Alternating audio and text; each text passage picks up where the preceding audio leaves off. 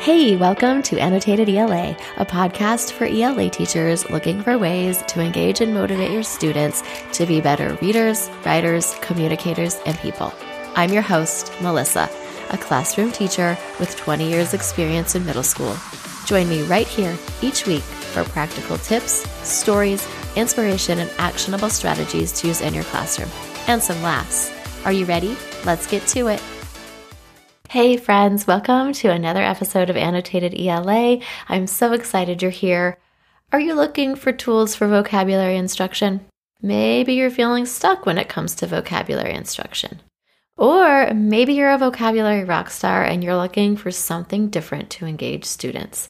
Whatever your vocabulary status, this episode might just spark the inspiration needed to take vocabulary instruction to the next level. These vocabulary tools are a great addition to your literacy toolbox. If you're interested in ready made vocabulary templates, grab the vocabulary template resource and use all of the activities with any vocabulary instruction. The link is in the show notes. Let's get to those vocabulary tools, friends. The first vocabulary tool is a word wall. Hear me out. While word walls are not a revolutionary idea, they are effective. What is a word wall? Well, Inside Words by Janet Allen defines a word wall as a word wall is a displayed collection of words that support an ongoing teaching and learning in the classroom. Simple enough. Word walls can be composed of words that are used often in the classroom, and this would be considered a quote unquote high utility word wall. Or a word wall could be a topical word wall, where the words are related to a theme, a text, or a unit of study. Make word walls work for you. Side note and personal story is that word walls were always super intimidating to me, and I often viewed them as an elementary tool. However, this year I am using a topical word wall where I am doing units of study up there and keeping them up there. It includes the word, a picture, a visual to help them remember the word, and then a QR code for them to scan that takes them to a Google slide where there's some more information, a definition, and some other things to help them with the word. And it has been a success. Let's talk about how it might look in your classroom. A high utility word wall would be where the words are added as they are encountered and learned through shared reading and learning of the individual words. And the words on the high utility word wall should be words that students are expected to use in their speaking and writing, and for students who are struggling, possibly to help them spell those words. A topical word wall contains words that students will encounter during the unit of study, and they could stay up for the rest of the year if you have room. But topical word walls are really beneficial if you have limited board or wall space.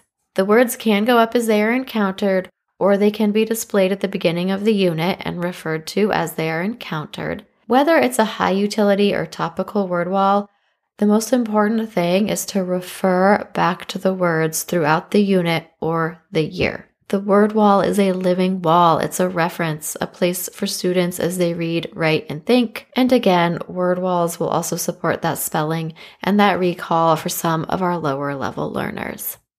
Vocabulary tool number two are concept circles. Concept circles are simple, effective, and versatile. So, what is a concept circle, you might be asking? A concept circle is a circle with words placed in sections of the circle. There are variations, but the structure is generally the same. A circle with four sections, and each section contains a word or a phrase. Concept circles can be used for instructional and assessment purposes. And how that might look in your classroom at the most basic level, a concept circle provides students the opportunity to categorize words and make connections among the words in the circle. Concept circles would be used when teachers want students to engage in conceptual thinking. And you can even take the circle and divide it into three or four sections, although generally four sections and a word or a phrase are added to each section, the word and phrase are related to a concept, a unit of study, or a topic. Here are several ways that you can ask students to use concept circles. So, teachers can place the word or phrase in each section and then ask students to write about or discuss the connections they can make among the words or phrases, such as why are these words together in the concept circle? Another way to use concept circles is to place a word or phrase in three of the sections and ask students to add a word to the fourth section that would fit, then have the student explain why that word fits. A third way to use concept circles is to ask students to pick four words from the unit of study and use the words to explain what they have learned during that unit. Final way to use concept circles could be to ask students to color or highlight the words that go together or the word that doesn't fit. Then students can write about or discuss the attributes that make the words fit or not fit. Concept circles are so versatile that they can be used before, during, and after a unit as an activity or as an assessment. The sky is the limit with concept circles, and it really makes students think about what they're learning. The third vocabulary tool is called possible questions. In Janet Allen's book that I mentioned before, Inside Words, she states, and I quote, I designed possible questions along two lines of research the role of student generated questions to support comprehension and the role of prediction in anticipating content. End quote. This is a powerful vocabulary and reading tool. What is possible questions? Possible Questions asks students to use content specific vocabulary from an upcoming text to predict possible questions that they think the text will answer. Here's what it looks like the teacher chooses content specific words from an upcoming text or unit the students will encounter during their study, and the words that are chosen should be significant to the understanding of that text or unit. The teacher then groups the words into categories of two or three the words should logically go together. Then you ask students, either individually, in pairs, or groups, to generate questions using those clustered or categorized words. The questions should be questions that the students think the text will answer. The students have those two or three words. They generate a question they think the text will answer, and then during and after the reading, Students monitor and check for understanding. If their questions are answered, students write the answers in a space provided or on a piece of paper. And if the questions weren't answered, students need to revise the questions using the target words and answer the newly drafted questions using the text or the unit of study. A final activity can be to have students visually represent what they have learned after they have crafted their questions and answered the questions. Possible questions is a great activity if you want to build background knowledge before starting a unit or reading a text. When students generate questions about what they are going to read and then monitor for answers to their questions, comprehension improves. So it's a great activity to improve comprehension.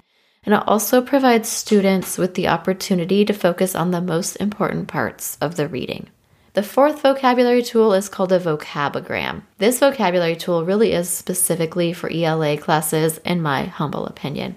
A vocabogram is a graphic organizer that asks students to predict what will happen in a story or a text using vocabulary words from the text with the categories of story elements. So the organizer contains the categories of setting, character, conflict, plot, resolution, and then there's a space to ask questions and for mystery words. It really is relevant for ELA classes and focusing on story elements. How this might look in your classroom the teacher provides students with a list of vocabulary words from the story that are significant to the story and the plot. Discuss the words with students and then ask them to place the words where they think the author will use them. Will this word be used in the setting category, the character category, the conflict category, the plot or resolution category? And words can be used in more than one category. Students make predictions about the story based on the vocabulary words and where they placed the words in the organizer.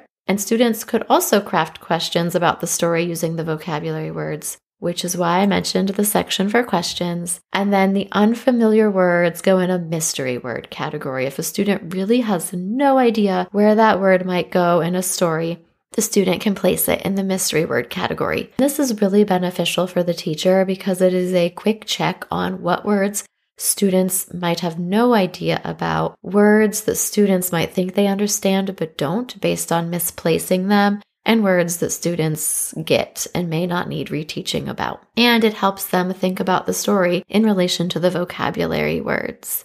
After reading, students can revisit the vocabogram to answer the questions if they had any and then to check predictions. And this tool can be used to help students monitor comprehension and scaffold their writing about the story. The fifth vocabulary tool is contextual redefinition, which sounds really fancy, but really it's just using context clues. Do your students struggle using context clues? Because I know mine do. And using context clues alone is often unreliable for determining the meaning of the word.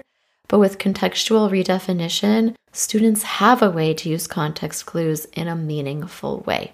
This tool helps students understand the importance of context clues and how they can improve vocabulary comprehension. It is a way to introduce students to new vocabulary and use context clues to predict and verify meaning. And it also helps students know when and how to use context clues as a critical step. How might that look or how does it work in the classroom?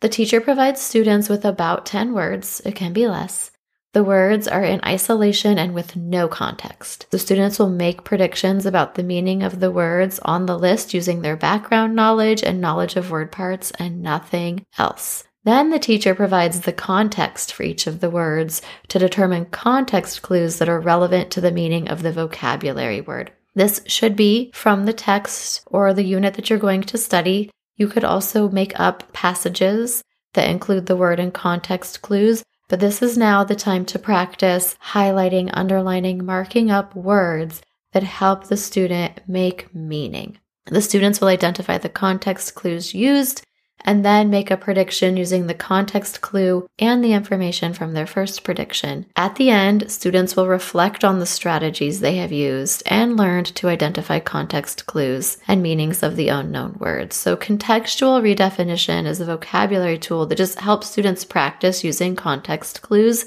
if that is something your students need to work on. And it just helps walk them through the process of doing that.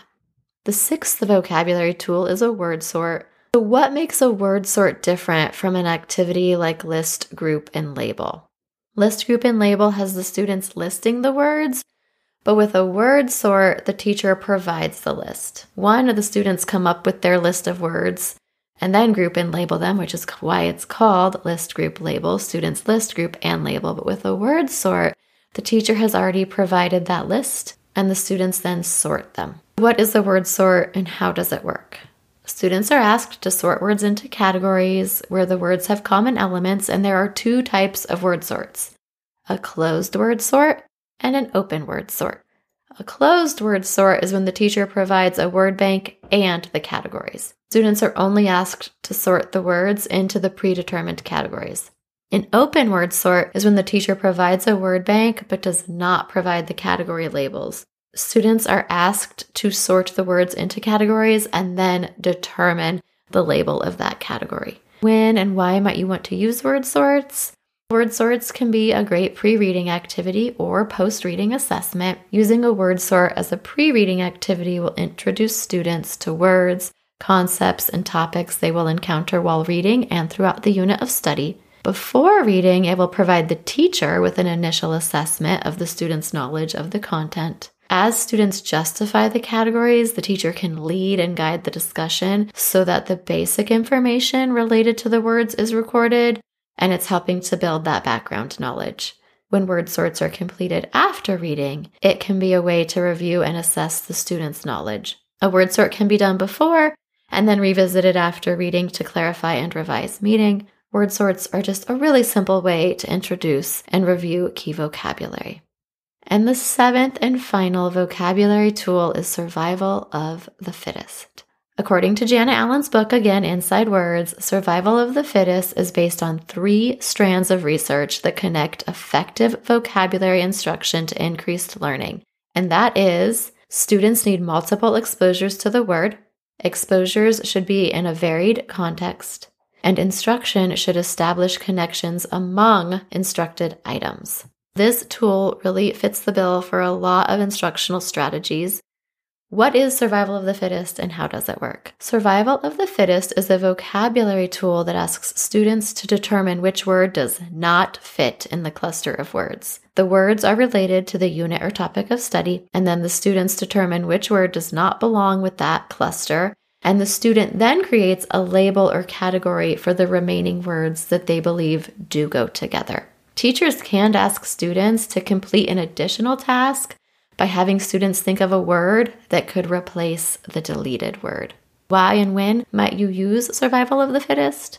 Well, survival of the fittest, in my opinion, is a great review activity because this would mean students have had that multiple exposures to the word and other students' knowledge of the words before applying it in an assessment.